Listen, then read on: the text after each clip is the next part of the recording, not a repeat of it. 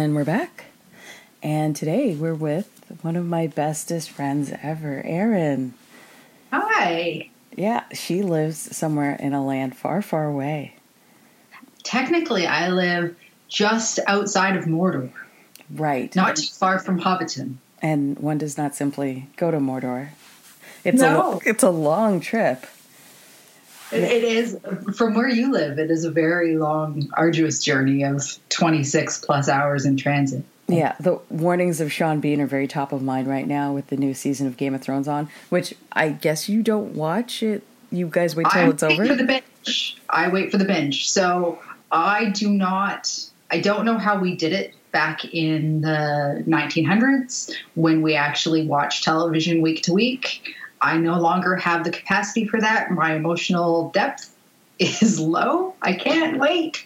So I hold out, avoid all the spoilers, avoid everything on the interwebs until the end of the season, and then I will probably consume it all in about 60 hours. So normally it starts on a Friday night and we finish on Sunday night. so you just don't go on Twitter for like a couple months or anything, or So I go on Twitter, but the thing is, is that you can you can curate your own experience on the internet if you want to. And I've mostly given up Facebook, and so it's really just Twitter that gives me spoilers. And if you avoid the gifs, you're actually not too bad. And half the time the gifs aren't real, anyways. So they'll use mashups of old seasons and stuff. So you don't, as long as you don't read anything that's tagged with Game of Thrones, you're actually not too bad. And I've read the books, so while I know they're not sticking strictly to the script, um, it does help that I don't feel like I'm going to be overwhelmed with spoilers. all right. I love that we've already had our first tangent. So, Erin and I used to work together. Now we don't because New Zealand, and we have a shared love of uh, film and day and evening drinking. We're still struggling with finding that perfect time to have a cocktail together over Skype, but this works.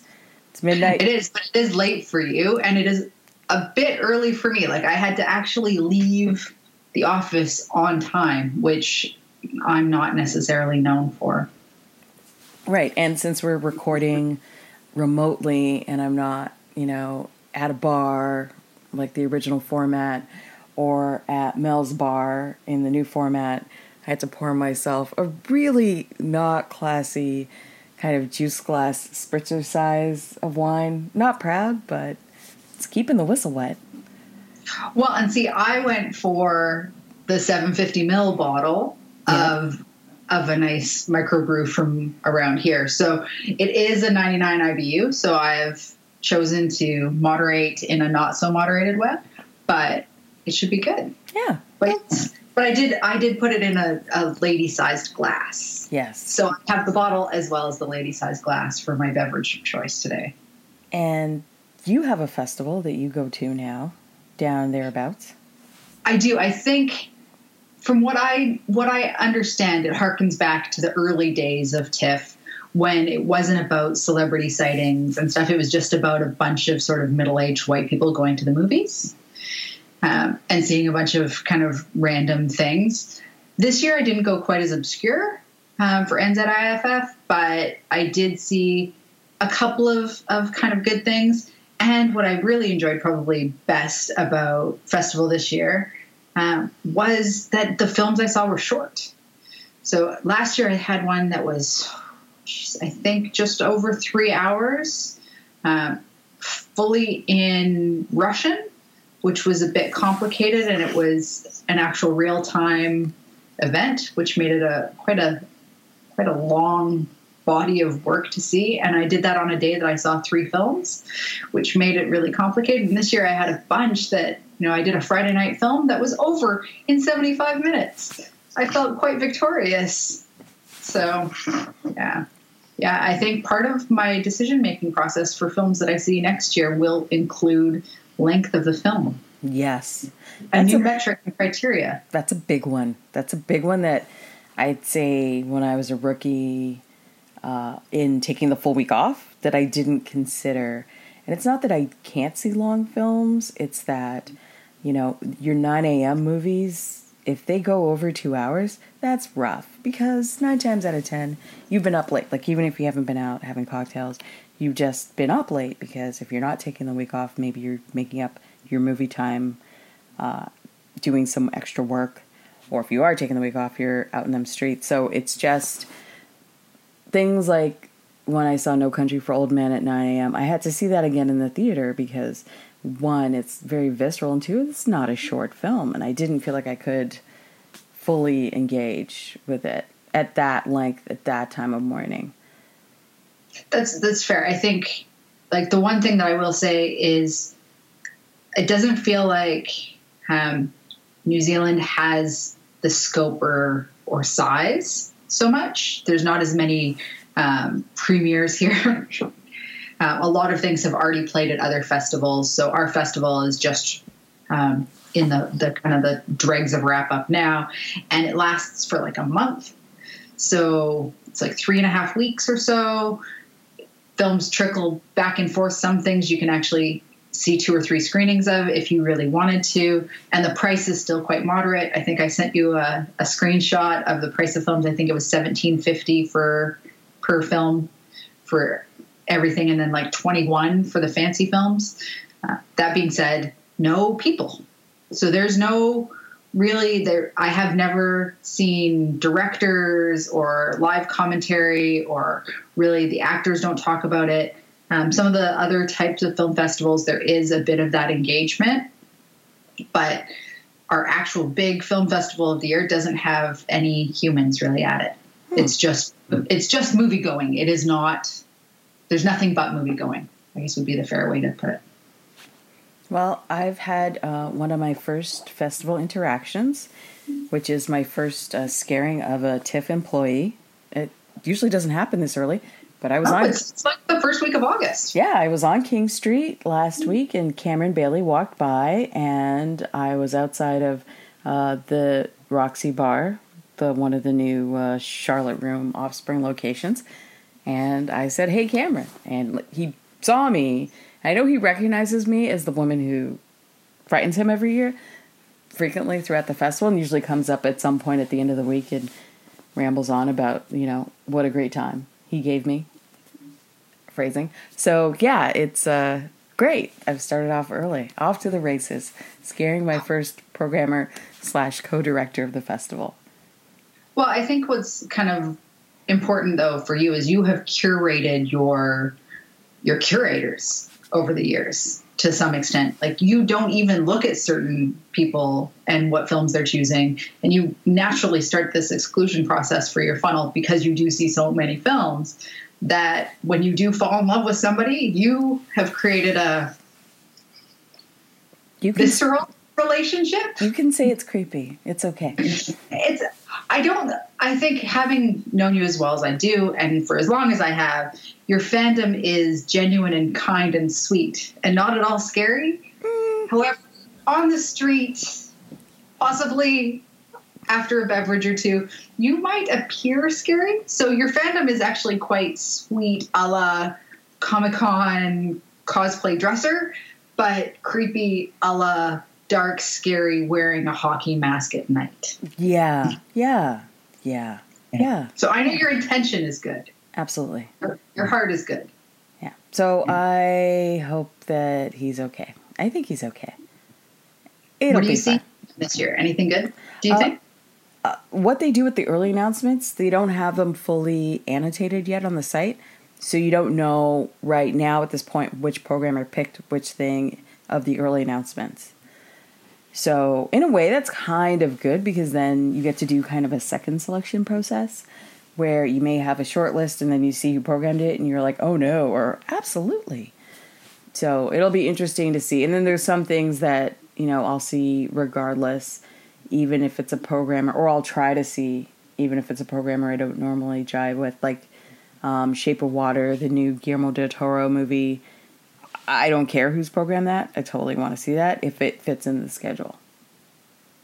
Well, but that's that's also a different funnel for your fandom, I guess, because you also do love directors and writers. And do you chase any actors? You mostly follow directors and writers, producers.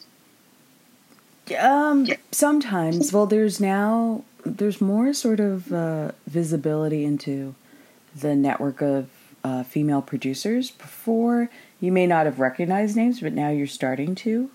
Uh, but I don't think that's not a filter yet, unless it's a name that I've heard of who was maybe front of camera before who's moved into producing. So there's cases where, I mean, like on HBO this season, Big Little Lies was produced by um, Legally Blonde and somebody else. Like they were part of the producing of that show as well as being in front of the camera. So I think now where you're seeing a lot of women who maybe are looking for ways to generate more content where there's just more roles for others, uh, you're starting to see names you recognize in that producer line, whether or not they're in the film or not. So that's interesting too because for someone to fall in love with a property enough or to identify this as something that I want to start building my brand on. That's always interesting to me too, especially if the work they've done in the past doesn't seem like the same kind of topic. It's it's interesting. It's it's getting to a place where uh, the lines are blurring uh, for who normally does what, and you know who you expect to see in certain roles and certain jobs it's the world's changing and it's not all bad. Maybe 2017 isn't entirely a dumpster fire. Well, I think I think we can turn a corner if we choose to, right? So you and I've had more than one conversation about being an other uh, and the complexity of others, and you know, one of the things that uh, the rabbit hole I've fallen down to with the schoolwork that I'm doing, even is that how can we even start to measure gender as binary anymore because it's not relevant. So it's hard to keep up with the types of otherness that exist now. Um, but we just have to kind of try. And when somebody, for whatever reason, whatever about them, their portfolio sparks your interest, we kind of we have to start to curate that following for them as you know, hopefully a well-rounded individual. So if you used to be an actor and now you're a producer or a director or a writer or some type of other kind of piece, I think we we just need to start to support the people in whatever place that have a brand we follow or we believe in. Yeah. In my head, I could be wrong though. I mean, also as we all become more aware of things and how people are portrayed and how things are changing, it, it's interesting to sort of put that lens onto other things and understand things that you wouldn't notice before. So back to Game of Thrones, when you talk about the villains or your antagonists, and one could argue that there's no entirely good or entirely bad character on that show, even, you know, an Aemon Targaryen. If I'm gonna go like if I'm gonna try to go for lawful good, like straight up hundred percent, I mean, Maester Aemon's probably the only one, but we don't even know what kind of dirt he got up to when he was younger, right? Before he went to the wall. He could have been into all kinds of nonsense. But the adjectives that are used to describe um, the male villains versus the female villains, so the adjectives that you'll get for maybe a Ramsay versus Cersei, like that's still an area where you need to understand maybe some things will never be 100% equal. There's always going to be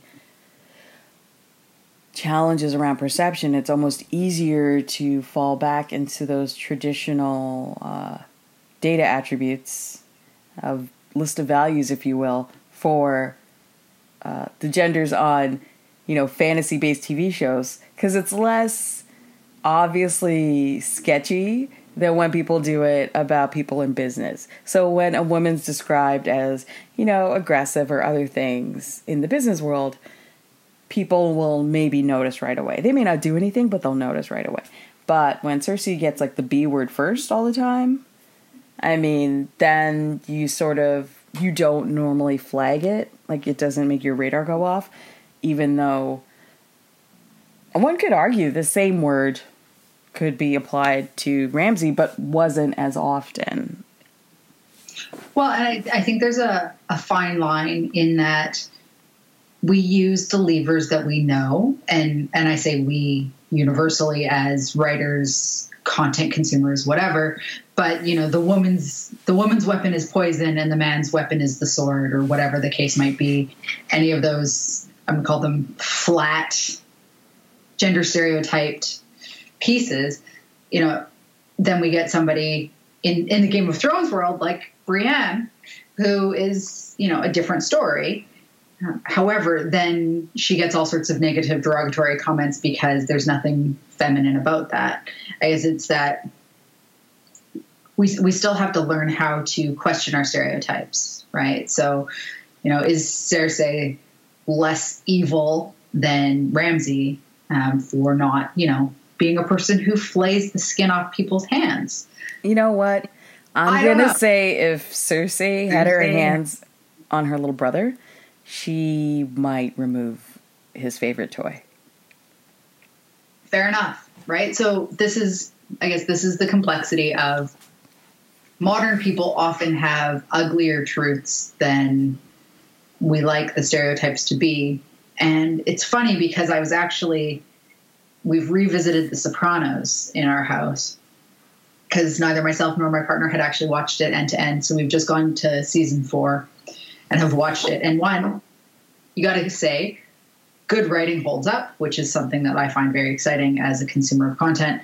But The Sopranos really followed kind of gender normative stereotypes that were sort of cultural and all of the pieces of, you know, the wife stays at home and blah, blah, blah, and all the breadwinners. But a lot of the the choices that they actually make with the characters are surprising because every time they choose not to embrace the stereotype and do something that's, you know, possibly that of the opposite gender, it becomes quite accepted. And I think that's kind of magical because they're sort of changing the rules of who becomes the what in the household. And I think that's kind of cool. But we have to not want to consume the content that has the fluffy stereotypes in it all the time.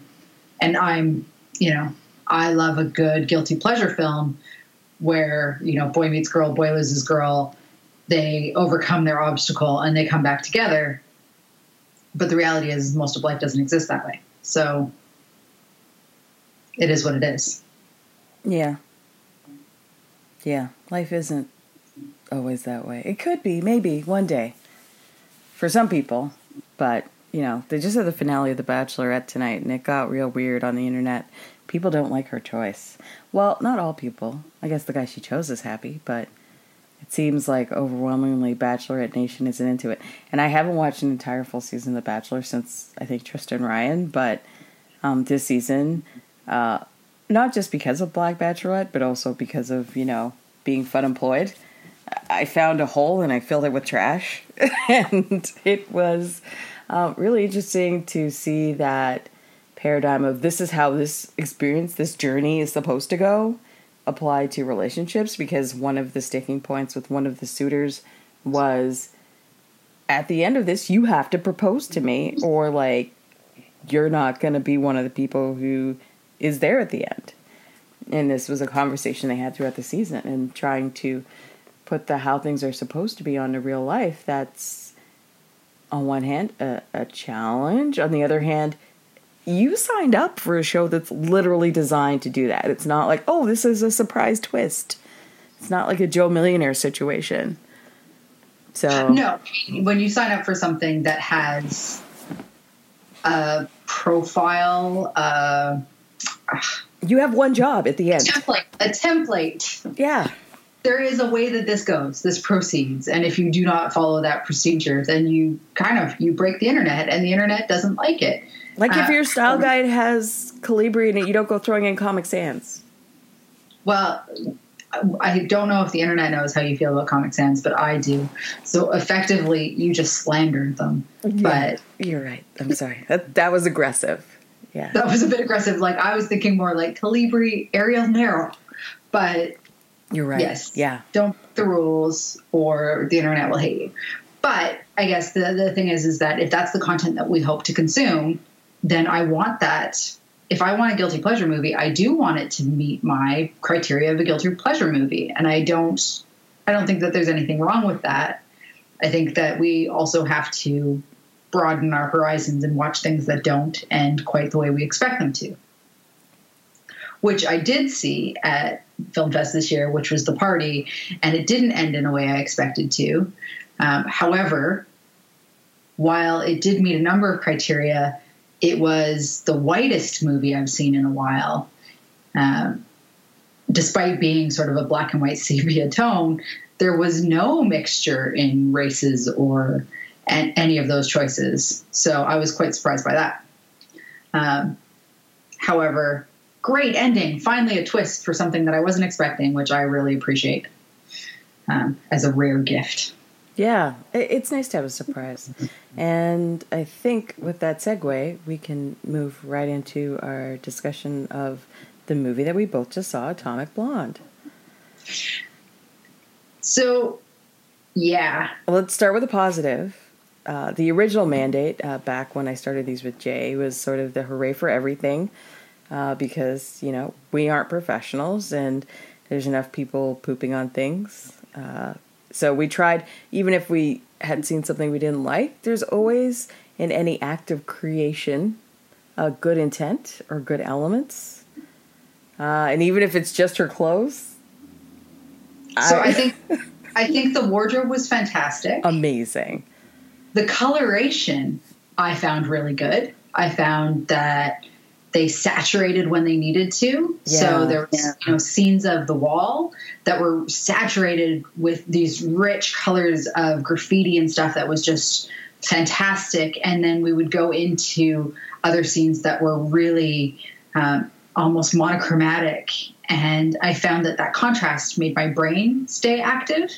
Um, and that could be sort of the the graphic novel element of it. I haven't read the original graphic novel, so I can't speak to how close it or far it was from what they promised me. I was going for pure entertainment.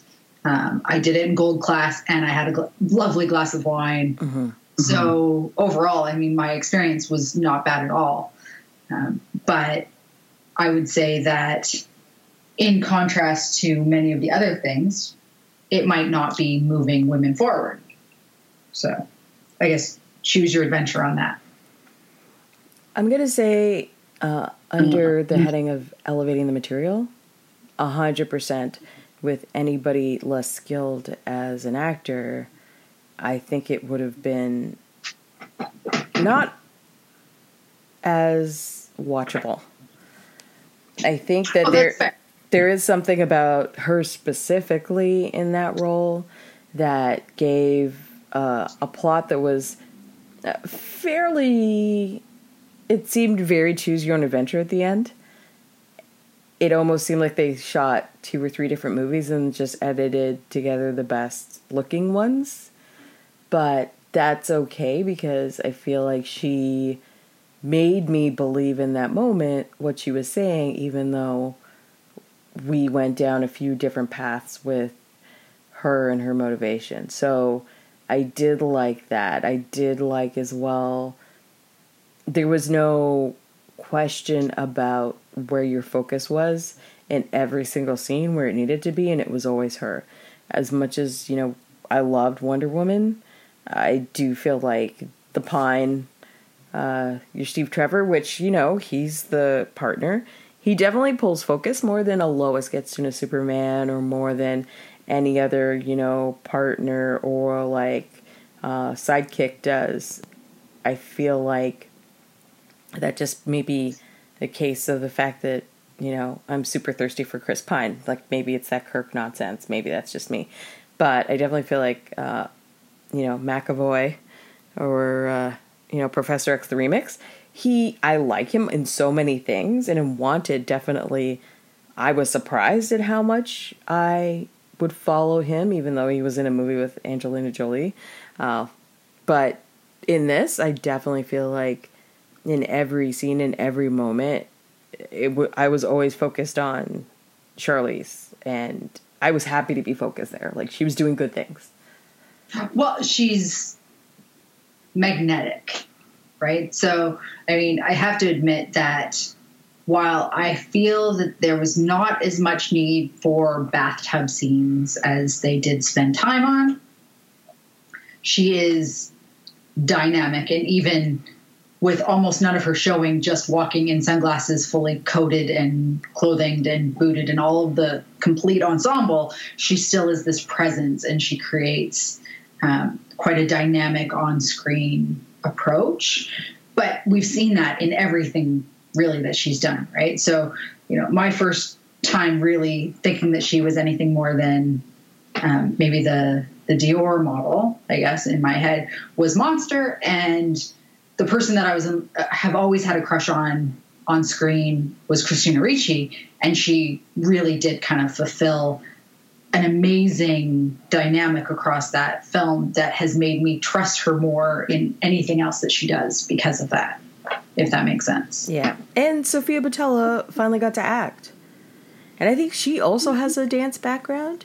There's this one shot where you just see the both of them in a hallway, and it was just like loving these very sort of yes, their you know bodies are still their bodies, but their bodies felt more like they could do things with them. Like I, I felt not you know menace or threat, but like that they were capable of more than being just decorative.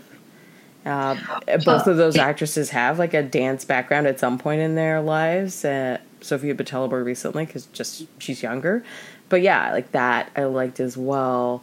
That the other female character, um, while maybe some classic trope things uh, happen her in the third act, not to spoil it, uh, I feel like in general she got to do things like the Mummy and even Star Trek. I feel like she's you know buried under makeup and not getting to have a performance. This time I actually got to see her like emote, and so even Kingsman, the first one, I I mean I love the whole you know jumping scissor legs thing, but um, she was a caricature, not a character. That that's very fair, and what I was actually struck by is you're right. They both appeared powerful. They appeared strong and capable, right? They appeared like they weren't they weren't going to say ooh when somebody hit them they were going to move and mechanically follow through with stuff. But what was strange for me is that um, in the trailers, and trailers are actually one of my favorite parts of going to movies in the theater. In the trailers, there was a trailer for the 3D T2 that's coming out next year. And I can remember the debates about, shoot, Linda Evans? Is Linda Hamilton. Evans Linda Hamilton, yes. Um, about her muscles in T2 about how she was too strong and too wiry and too blah blah blah. Mm, I loved first, her ropey ropey arms.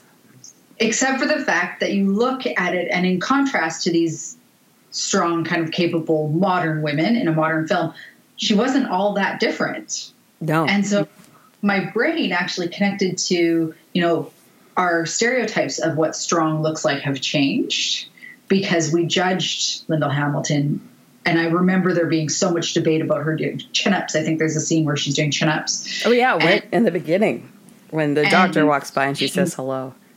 And it being such a big deal because this woman had muscles, and then these other two women who are very capable. And I mean, dance. While I have no skills in it, dance is physical and requires talent and flexibility and muscle and all these things. And I just I liked that mashup in my head of what we used to think a strong woman looked like and now what we define as beautiful and the two can actually come together so yes and right now all twitter not just black twitter is very excited about thick anna uh, or rihanna's pictures from uh, her trip back home it's sort of like a carnival type thing that's happening in her homeland right now I don't know if you've gone on Twitter. You probably shouldn't go on Twitter on Mondays in general because if there's every day that you're going to be likely to be spoiled on Game of Thrones, it's Mondays or Tuesdays for you. But yeah, there's a honestly all you need to do is just search for an image of Rihanna right now. She's wearing sort of her carnival gear and her body. She's not even thick. She's just like maybe two pounds more than what she normally is, and it may even just be the angle in the costume. But yes, it's it's interesting to see that. Um, I'm sure there's still voices out there that are you know trying to keep people in a small hungry box of no carbs and sandwiches, but there's way more voices out there that are appreciating not just one type of body anymore and where the Linda Hamiltons back in the day seemed so aberrant. like it totally resonated with me. Like that was, you know, what made me want to start doing, you know, weights in the gym and not just cardio and other things. But for most people, and a lot of, you know, even other people I've, you know, when I've had gym buddies, they're like, oh no, I don't want to do weights. I don't want to get too like bulky. It's like, I'm sorry, unless you're training with like a former Mossad guy like she was, you're not going to get like that. It's not going to well, happen. Yeah. And quite honestly, so what if you do? I don't know. I, there was a, a great, a great image comparison um, talking about how there was a picture of a Barbie and a picture of He-Man, and there was all these criticisms about how Barbie doesn't look real, and then just like question marks under the He-Man, and I was like, okay, but you know, I I aligned with She-Ra, who had muscles. Now she wasn't He-Man size muscles, but the character that I always, you know, She-Ra, Princess of Power. I totally got with with that in my head, and then I look at it, I'm like, you know, people like Michelle Obama, who were regular people who could do press ups, they they made the world better for all of us. Or I guess Michelle Obama's not a regular person, but yeah, but you know, close enough. Close to a regular person. Yeah.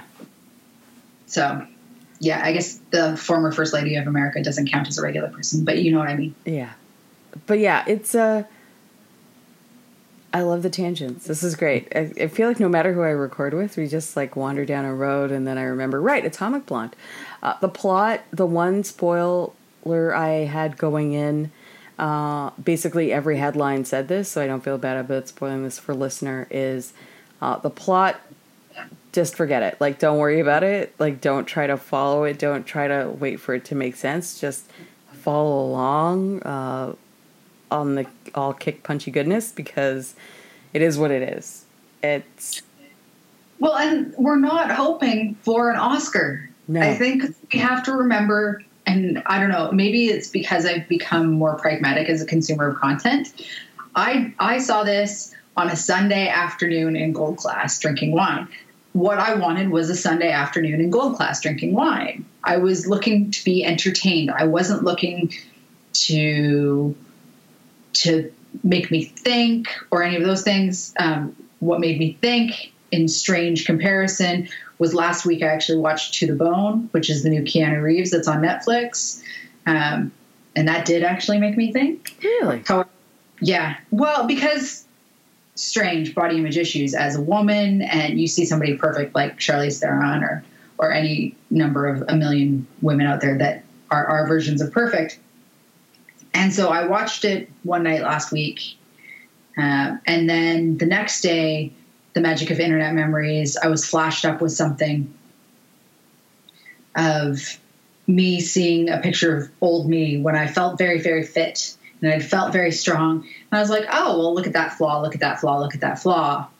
And thinking, but I know how strong I was at that time and how powerful I felt with the strength that I had and how glad I am that I'm not one of those waif like humans that can't, I don't know, lift a box.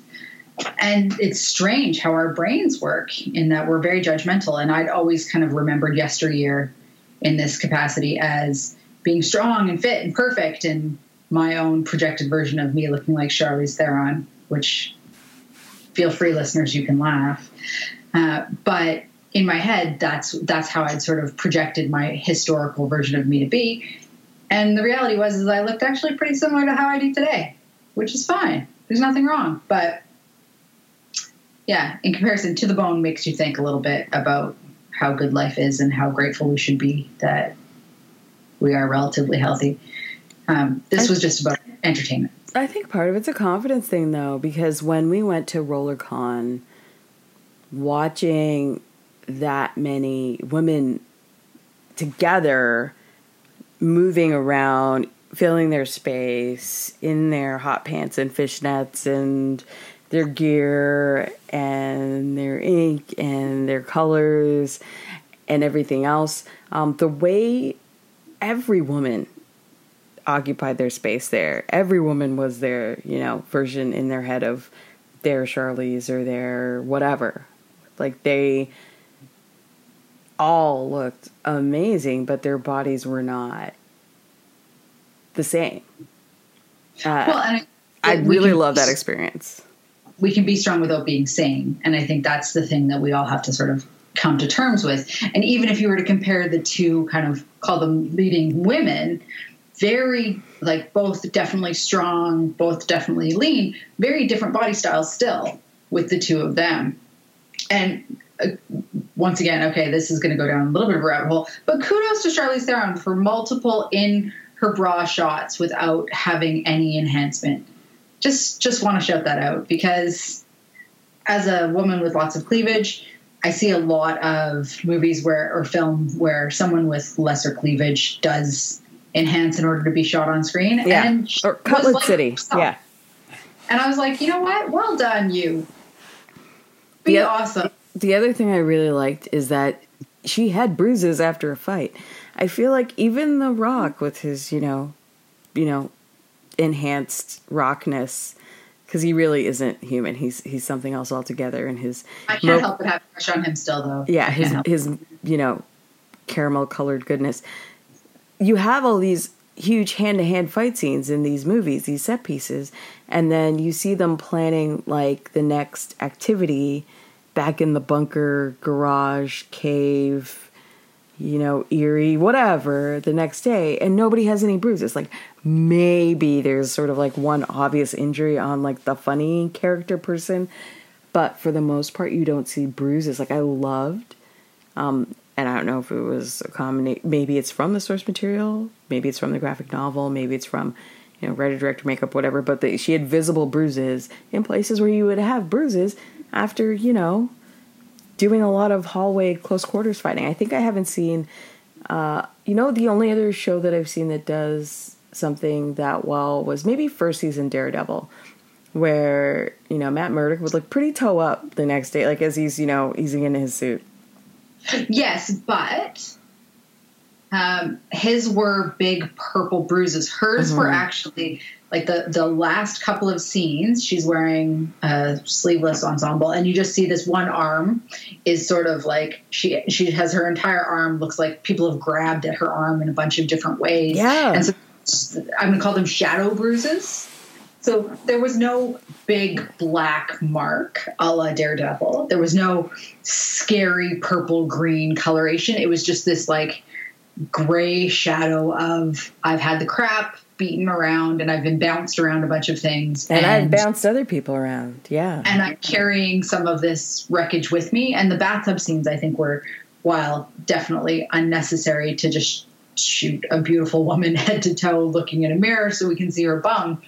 But in that sort of that piece, there was just these shadow bruises all over her, which probably from a makeup perspective is easier to accomplish than really realistic purpley green crazy bruising but it was actually quite i felt quite real in that there was you know lines of bruising and and things that looked like they would have been finger marks of somebody manhandling somebody Mhm. and the fight scenes replicated those types of movements Yeah, So- but even that was kind of a dancer thing. I was watching I was watching the the BuzzFeed Try Guys. They did uh, the Try Guys Try Ballet, and they were talking to uh, the principal ballerina from this company who was taking them through a couple routines, and she talked about how you know every night you go home and you ice, and you know just your body's constantly just beat up and toe up, and you go home and you ice and you rest and you know elevate when it's elevated tape what needs taping and then you come in the next day and you do it all again. And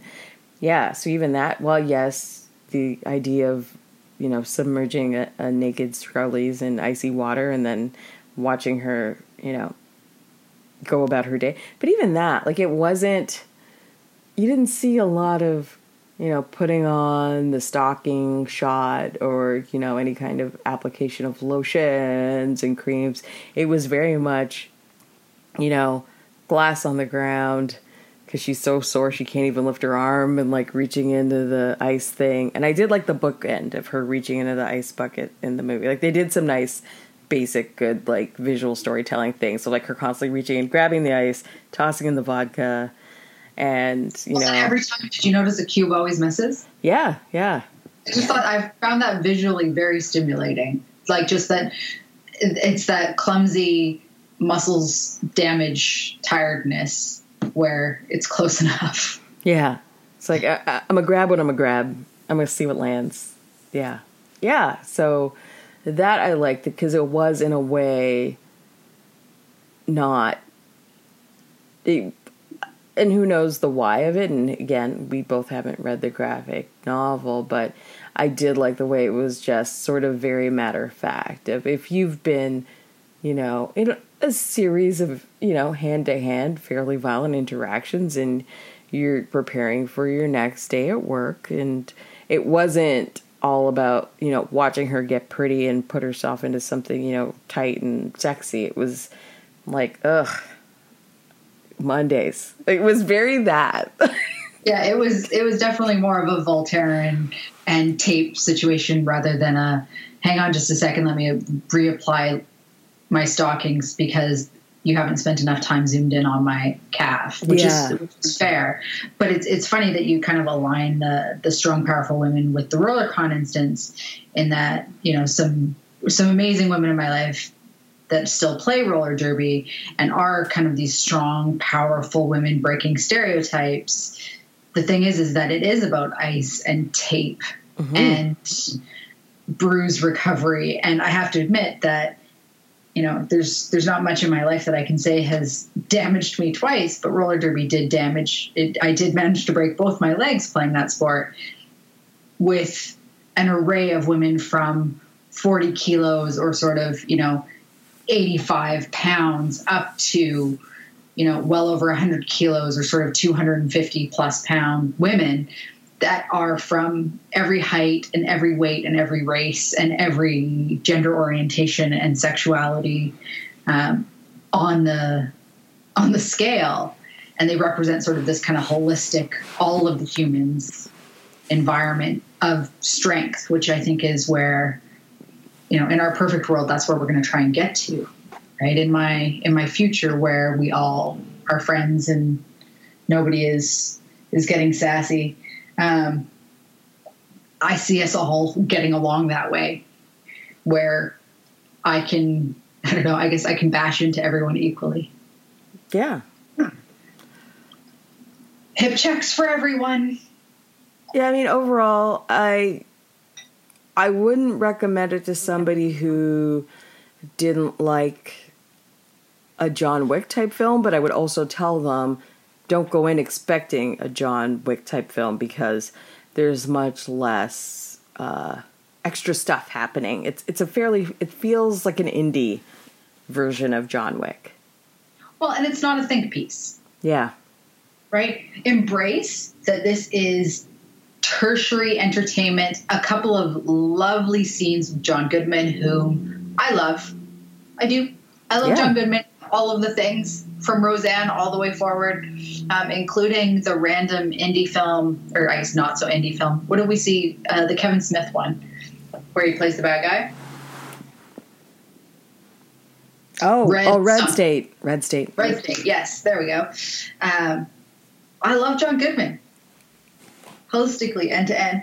Um, I think James McAvoy is charming, and I feel like a part of me we have really commercialized all of the sort of the Afghanistan war conflict, Black Hawk Down, blah blah blah scenes, and there is not very much talking about Berlin and mm. the mm-hmm. fall. And I think that we could all use a little bit more awareness around those pieces because I would say that to some extent, I remember the fall of the wall, but I don't know about the fall of the wall well enough. And I think that we should all probably become a little bit more aware. Well, a nation divided. I mean, really, was there ever a nation more divided than Berlin at that time with the wall? And you talk about, you know, having a sharp divide in politics, ideology, and a physical wall. It, it does it seems timely if you look at some of those attributes of the film. But, you know, whatever. We're, we're not going to get into any of that right now. I will say that it was nice to see sort of that old school villain thing, but then they kept flipping it on its head of, you know, who's working with whom and what else is going on. I love the way it looked. I, I like that, especially towards the end, they finally put her in some flat shoes. It was sort of acknowledging she's been running a lot and, you know, uh, more than two inch, you know, booty and or pump. I like that, you know, they showed her taking off her shoes for certain activities. And she's like, I got to go to work right now. I, I got to do things. Well, so, and she did also acknowledge that I would have dressed differently. Yes. Yeah. Think, you know, I mean, I know that um, the personal realization I had um, when I was at grad school in France and saw all of these women wearing fantastic shoes that had really stable heels so they could handle cobblestones. And that's when I decided that I should abandon the stiletto heel because I like wearing tall shoes, but I don't like being like subway grates in Toronto, for example, are they're shit. They destroy your shoes, they break ankles, they're terrible. But a good stable heel is a, a thoughtful thing. And uh, and yeah, she did she did say, you know, I would have dressed differently. Whereas for me, almost all of my heels are very sensible and thick and stacked. But I have one like a really cute pair of boots now that have a really really skinny heel and when I wear them, I mean, they're comfortable because you know me, I can't wear a comfortable shoe. But it's still, I have to be very, you know, Batman rules, like aware of my surroundings because, you know, any crack or grate or anything and it's game over. But when I wear those shoes, like I just feel like I'm wearing these shoes. These shoes are not wearing me. And they're very noticeable. And I think it's, again, it's because it's something I don't normally wear or do. So it's even more noticeable. It's not like I'm wearing, you know, skinny heels every day. It's interesting that you say that because I've abandoned skinny heels in my wardrobe full stop. So about a year and a half ago, I switched to a capsule wardrobe, and that means that my footwear choices are limited, which, while hard for me originally emotionally, uh, has been really great for me budgetarily. But all I have are stacked heels, and so I do have some very tall shoes still. Um, but by having nothing but stacked heels, I I can tell you that I do know that feeling, but I don't I don't seek it anymore. Mm-hmm. Mostly because cobblestones and sidewalks are the fucking devil. There and staircases with weird things. Um, you just aesthetics and common sense are not friends. Yeah. So, no, those shoes have been worn five times ever, and I've had them for three years now. So it's not like they're a regular outing shoe, like, you know, parties, Christmas parties, or, you know, big presentation, you know, C-level pitches, and one job interview, which I'm rethinking that now. Like, it looked great in the whole ensemble, but now I'm just kind of thinking I probably would have been more comfortable if I'd been wearing something that I wasn't so scared of like walking in. That's fair. And I feel like I, now one of the criteria I do make is any shoes I wear, regardless of the type of footwear, is that I should be able to navigate um, at my normal walking pace anywhere in the world. Um, so that could be an airport or an office building or a staircase or uh, a cobblestone street or subway grates, and I should be safe. And so, because I've made that my criteria, I can pretty much run in any of my footwear. Uh, and I feel good about those choices because I do feel stable. It's not it's not as feminine and it's not as sexy, but it is very functional. And then I think of the latest Jurassic Park, and I think would I be wanting to wear these shoes if some sort of crazy giant hybrid dinosaur got out of its pen? No, no. Which is why I want to be able to drive. I want to be able to. Like we need to be wearing shoes for the apocalypse because it does feel very end of timesy sometimes like am i ready for a insert monster apocalypse here in these shoes or at least do i have a pair of kicks in my knapsack to change into yeah which is fair the the footwear change was my my very common answer was that i ended up with like a field of shoes under my desks in many workplaces um, so that i could wear you know walk to work in converse and switch to something that was more business appropriate. But now I'm thinking of if there's a zombie apocalypse, what percentage of women wearing skinny heels might be caught just because they can't run as fast versus what percentage of women might get away because they're actually wearing two weapons on their feet. Uh, see, I will sacrifice the weapon for the fact that I can run fast. Yeah, well, I take off the shoes, but I'd use, I'd hold those shoes and use them to like punch zombies in the head.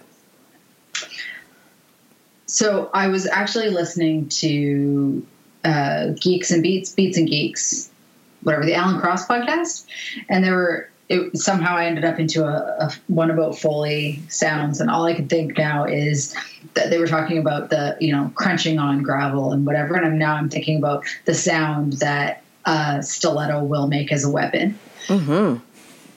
Um, quite a magic of Foley artistry to get the crunch and the the smuck sound all at the same time. But I digress. Yeah. So yes, Atomic Blonde. I think it's worth seeing. I think Yeah. it's worth seeing on a big screen Thank you. um, because it is a big screen. It is visually, like back to my very first point, it is visually stunning. And Charlize Theron as the heroine and leading character, I think, is fantastic on a big screen because she is she is larger than life in a kind of a beautiful visual screen filling sense. Uh, I don't know that it would translate on an airplane seat. And it's always funny because I usually save things like romantic comedies and silly films that I wouldn't watch otherwise for airplanes. And this is one that I think would actually be wasted on an airplane seat because you wouldn't get any of the the color and you'd be left with something that doesn't have that much plot or that much storyline. And James McAvoy, who I actually find incredibly attractive, mm-hmm. has no hair, which I find to be an obstacle for him in this film because he's not as pretty with no hair. Whereas I just think take the rest of it off, and then he's at his most attractive because he's almost Xavier. See, and it's funny because actually, one of the things that I did think was I found him very believable in the role of um, black market agent. Mm-hmm. So no no spoilers or anything, but he he does play a role of of the the east and west of the wall, and I felt that that was quite realistic, and I don't know why, but I aligned to it really comfortably. Yes, someone who's been under too long. Pun, Yeah. unfortunately, not intended. Yeah, it was. Yeah, I'd recommend it, and I'd also say one of the things I love about this summer is there isn't just one story of oh my goodness, this movie with women in it or woman behind the camera did something good because there was too many. Like you had this, you had Wonder Woman, you had Girls Trip. Like this summer, um, there isn't the story of like the one thing that is such a surprise. Like your one, you know, first Sex in the City movie, your one whatever, your one Bridesmaids. And I think this summer there's been a sort of female led movie in most genres that have Yeah. performed well or been reviewed well or both in some cases. which is is a fair statement. The only thing that I would like to do is I would like to see more women, more women of age. In that, I, I think Charlize Theron's now in her forties, but you know, Robin Wright Penn in Wonder Woman. I can't help but be madly in love with Robin Wright, anyways. Or she's Mhm. not Robin Wright anymore. I think she's she? just I don't know. She's what Anyhow. she, she she's what she wants to be. I, you know, Princess Buttercup in all of her magic is still a magical character to me, and I want to see women being strong on screen, and I want to see women that have movement in their face on screen. Yes. So, so I want, I, I do. Maybe it's selfish of me, but I want more of that.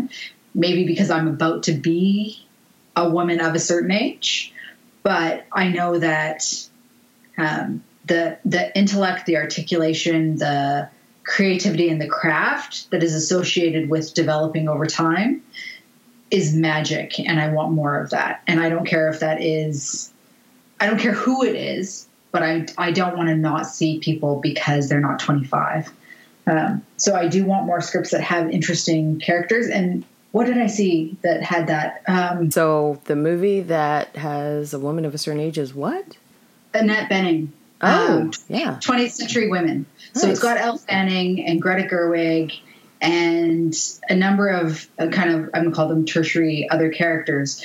But Annette Bening is magical as far as I'm concerned, and she's really quite talented, and she is not 22. Mm-hmm. And but Elle Fanning is really becoming something that is quite fantastic. Anyhow, if you haven't seen 20th Century Women, um, it's definitely worth seeing.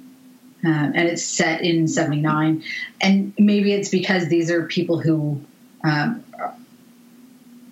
who look like something different or the story that they're, they're telling is something different but i think that we need more of that and i think we need more voices that are complex and screwed up instead of meeting the formulae Yeah.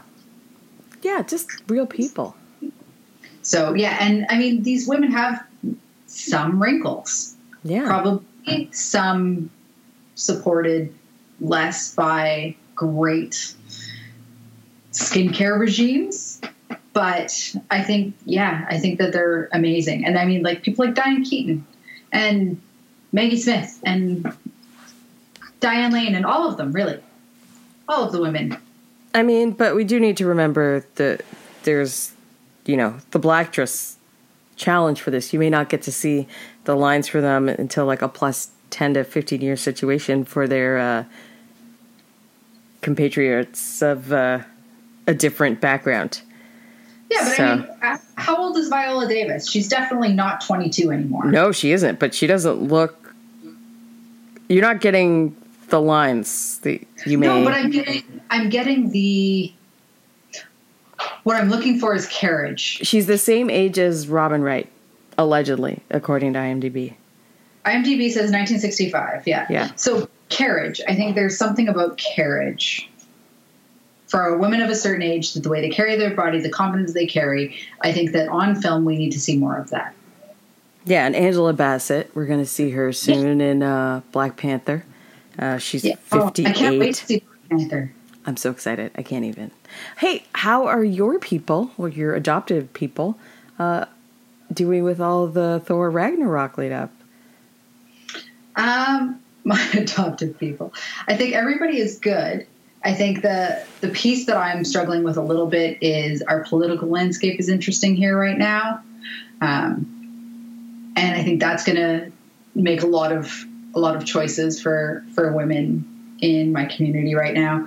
Um, other than that, I think that we can never have too many superheroes Yeah. and you know i've i've been madly in love with um I, I would call it i guess i would call it the sci-fi comic genre but strong powerful women and men who break rules that's that's my genre of choice so i don't really care what they are Yeah. or who they are um, i was thinking about it a little bit and the the content that i was exposed to as a kid and the reason that I think I always sort of tipped over that sort of millennial Gen, Gen Y line for most of my life is because, you know, I was exposed to Sweet Valley High and Anne of Green Gables, and the generation after me got like Katniss Everdeen and Hermione Granger, and I feel like our tween fiction quality is going up because we have more interesting characters. And while yes, they're d- still definitely Anglo-Saxon, European white women, we probably have some work to do there. But I think we we have more interest in that that genre. God, I loved Anne of Green Gables. Oh, have you watched Anne with an E The new one? on Netflix? It's not follows who I grew up with on CBC as a kid. Yeah, no, I can't because it's not even about Megan Follows. I love her, but it, I can't imagine loving another Gilbert as much as the Crombie. It was just me and that Gilbert. He's he's he's the OG. He's the So original I- Gilbert. So I don't know that you'll love the Gilbert, but I think I might actually. So the Anne is a little bit less perfect. Megan Follows was beautiful and magical, and I grew up with Anne of Green Gables. And actually, the conversation I had as a sidebar with my mother about Marilla Oh, was that this Marilla might actually be better. um, I think it's it's worth a watch. shut your If you filthy are- mouth. if you are a fan of Lucy Maud Montgomery, uh, but it, it's funny because I I have this terrible habit of rereading everything that I've ever read. And a couple of years ago, I reread everything. Um, I read reread all of the Lucy Montgomery, so the entire sequence of Anne of Green Gables, and I always forget that you know the girl who broke a slate on Gilbert's head did eventually bear his children. Um, but in the kind of in the process of all those things, she becomes quite a modern woman of her time. She went to university, she became a, a school teacher, she broke a lot of boundaries as a woman in her time. Um, but she got to be this this other piece of the story where she became, you know, the mother of children who went off to war and all these other things. Um, but yeah, the new the new story reminded me how much I love a beautiful story and the literature of the time and how proud I am of Canadian literature.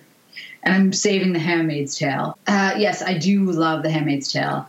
I love the idea of Canadian literature on screen, and I like the idea of the obstacles that the women around us throw down. Um, not necessarily intentionally, sometimes sometimes out of good intention. But I think that that's something that we need to have dialogue about. But I think we also need to do that on that sort of a modern landscape. And I honestly, like, I cannot get through. I'm still stuck on like episode two of the show, and I haven't read the book since I was an English major, and now I remember why. It again, it's one of those things. I feel like the real world has tapped out my capacity for the subjugation of people and watching it for entertainment. It's just, I got, it's beautiful. It's great. It's some of the best performances from all of these uh, great actresses and actors, but god damn, it's a rough ride. Unfortunately, pun intended. So, you know, uh, I'm a I'm a wait till maybe the world gets better, and that's me being optimistic, uh, or at least that we have a window of maybe a few good things happening to try to get back into uh, Handmaid's Tale, the show at least, and finish it up. Well, I'm going to revisit the book before I really dive into the series, and I think that you're fair to say that you can't take any more dark. Mm-hmm I think it's a simplistic way to describe it, but I think that we definitely are not cup half full as a as a human race right now. No. Um, and I, I say this living in a first world country where people complain about winter, and I use you know my Canadian air quotes where my winter gear is in a plastic bin in the garage labeled snow because I don't need any real winter clothes here. And people wear toques and beanies and stuff. And I've been guilty of it too when it's, you know, 11 degrees outside. So, that being said, I think that the the cup half fullness needs to we need to be in a place where we can emotionally handle things that are heavy. Um, because when we're already compromised, taking too much heavy on is it's just a lot. And a couple of weeks ago, I spent an entire weekend watching nothing but escapism. I went down an entirely guilty pleasure path that included Pitch Perfect and Legally Blonde mm-hmm. and Bring It On and anything that could follow every modern trope known to man, all stories I knew, all things that I knew, because I didn't have the room. And I think that it's okay to not have the room. But I will say all of those would pass the Bechdel test. Um, possibly because I do I do like a leading female. Um, and I do like a, a strong leading female. Um, as an aside, but I think that it's still, you know, they all still had a, a man in the story saving the day at the end, which not necessarily true in the but, real world. Yeah, no. Yeah, but yeah, I think we'll uh, wrap it up there. And next time, uh, we'll talk about our special non totally movie focused topic that we're going to put some work into after we see how this goes. But this was great. And I think on days when I don't have to be up early, this might be our perfect time for us both to be having a not super strong cocktail or other. Now, the one thing that you didn't do, and I know that I don't count as a, I don't know, I guess a, a white female, is the woke meter. Oh yeah. But oh, for the you for, believe that you should do some scores. So Cinesift calls this a seven point nine, uh-huh. uh, which is, I think, as much because of the popularity of the people who score this for visually stimulating, and Charlize Theron is naked a couple of times. Mm-hmm. But I, I think in terms of entertainment score, like woke or not woke for Atomic Blonde, I, I think you need to score it. I, I think I'm a, I'm gonna give it a woke on the the lady stuff. And that she don't, don't, have anybody of color. Uh, I I don't know what Sofia Boutella's background is. She's a question mark for me. But okay, that's okay. She's a question mark. I'm not going to Google because I look forward to the real uh, fictional post-racial world where people don't get asked what they are. Um, so, but I'm going to say that I think at least for the fact that um, women had jobs that involved them, you know, doing things either with the weapons or their brains or technology or all the above, and there was more than one woman doing that. I'm going to give it uh, woke. Excellent. I would agree with you, though I don't feel like I deserve a voice on this matter. You can you you you have a vagine. I, I have the lady bits, and what I do like is I liked. Well, I mean, I always come back to the Bechdel test in that named characters have a purpose other than just to serve men. Yeah. So I, I think from that perspective, as a white female, I feel like that that that definitely met my radar. Uh, However, Germany in 1989 probably wasn't terribly mixed racial. No, no. So I don't feel that that was not aligning to the time. However, I guess that's the the messy part of our storytelling. Yeah, not everything has to try to put things in, although not everything should erase things that may have existed. I think that there's it's much more nuanced than a straight, you know, Bechdel test. It's it's so nice and clean that one. Like two females with a name talking to each other about something other than a man, whereas um, this gets into a very subjective thing that is different for you know so many different people. If you look at uh, the difference between the uh, chief character and in uh, Wonder Woman uh, from uh, Slipknot and Suicide Squad, where I you know feel like Adam Beach was very underserved by that character, and that other character actually had you know maybe not a lot of lines, but you got to like see something about him and his background and his motivation also you know his day job that he was doing now so it wasn't all about you know the horrible history of his people. It's like that was acknowledged as something that informs him as, as a person. But it was also, you know, you got to see when they got to the trenches, like how happy people were to see him because they're not thinking about, you know, the poor, you know, First Nations, Indigenous person. They're just thinking, oh my God, this is the guy that brings us like fresh chocolate and smokes. Like, super jazzed to see you. No, and that's that's fair. And I think that that's the piece that we have to remember is that our modern lens doesn't always fit the not modern time. So when we write new stories, when we create new stories, we have to be aware of that. And when we write old stories, much like, you know, Gal Gadot got to wear fantastic modern fabrics when the reality would have been that she would have been rocking, you know, old school wool. Yeah. Um, you know, I think I think there's those pieces that yes, there's there's obstacles to time binding anything. Um, And 1989 in Berlin, for the context of this film, probably was a complicated time full of a lot of people who looked similar, if not the same. But we did have women leading, controlling the screen, definitely controlling the script. And if we were to play the the math game of lines, which I know some of the the reviewers have started to do, is how many lines does each character get? Mm. times do they appear on screen?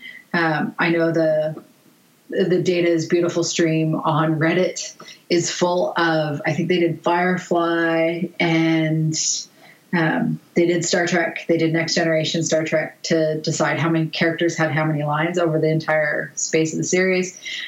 Um, I think that's where we start to get really interesting in that the volume is changing over time, so we can change the story that we want to tell for tomorrow. Yeah, I'm so excited about the Joss Whedon edit of uh, Justice League because he did, and I mean, we'll leave Age of Ultron out of it, but he did like a masterstroke with the original Avengers when people went and did that. And I think it was sort of like minutes and lines, and it was almost equal. I think like you know Iron Man and Captain America had maybe a couple minutes more, but it wasn't as much more as you think it would be compared to the other characters. And it I'm just looking forward to the Joss Whedon edit of Justice League because I feel like it's not just going to be, you know, oh, we'll get to see Wonder Woman kick and see her hair do the Beyonce thing. I think we'll also hopefully just get to see her like talking and stuff. Well, and Joss Whedon for president. Um, I'm in full support of anything he produces because it doesn't actually matter to me what he produces. I will chase it. Um, because much like the the very in kind of initial conversation we had, when you find somebody whose brand you believe in, whose content you believe in, we should follow them and support them. So, Joss Whedon for president. I'll take him over Trump any day. We almost got through without saying his name. That's okay though. It happens. Yeah. Yeah. Yeah. Yeah. We'll we'll try to uh, maybe have the the style guide for this be that we just refer to him as the the 45th because I think that is catching on. That has caught on. I apologize. I I didn't mean it in anything but a pro Joss Whedon statement. Yeah, you know, I think that it'll be interesting. A lot of content from this era, uh, whether it's you know talk show snippets on YouTube or podcasts or other things, how they'll age uh, because of the political tangents, or maybe it'll just be an interesting kind of, uh, you know, sociology project, doctorate thesis kind of material gathering to sort of see the impact across all kinds of content that's created. I don't know. It's weird. But yeah, we're on a ramble. So yeah, we've totally digressed. So we should just stop. So yeah. thank you, listeners. Yeah. And thanks, P. Yeah. It's strange and random, but this is great, and I'm glad that I'll i saw this I movie. I love movies, and don't know when I became a movie kid, but I know that I am one. I think you and I have the same affliction in that uh, we're always our minds are very busy, and I think I know for me, it's that it's the one place when I'm watching a movie that I turn off and I just watch the story. And I think for somebody who's as busy in the brain pan as you, I think movies are a great way to just enjoy the show for a hot second. All right, cool, cool, cool. And hopefully, I'll have some updates for you on my long list the next time we talk. It's been great talking to you.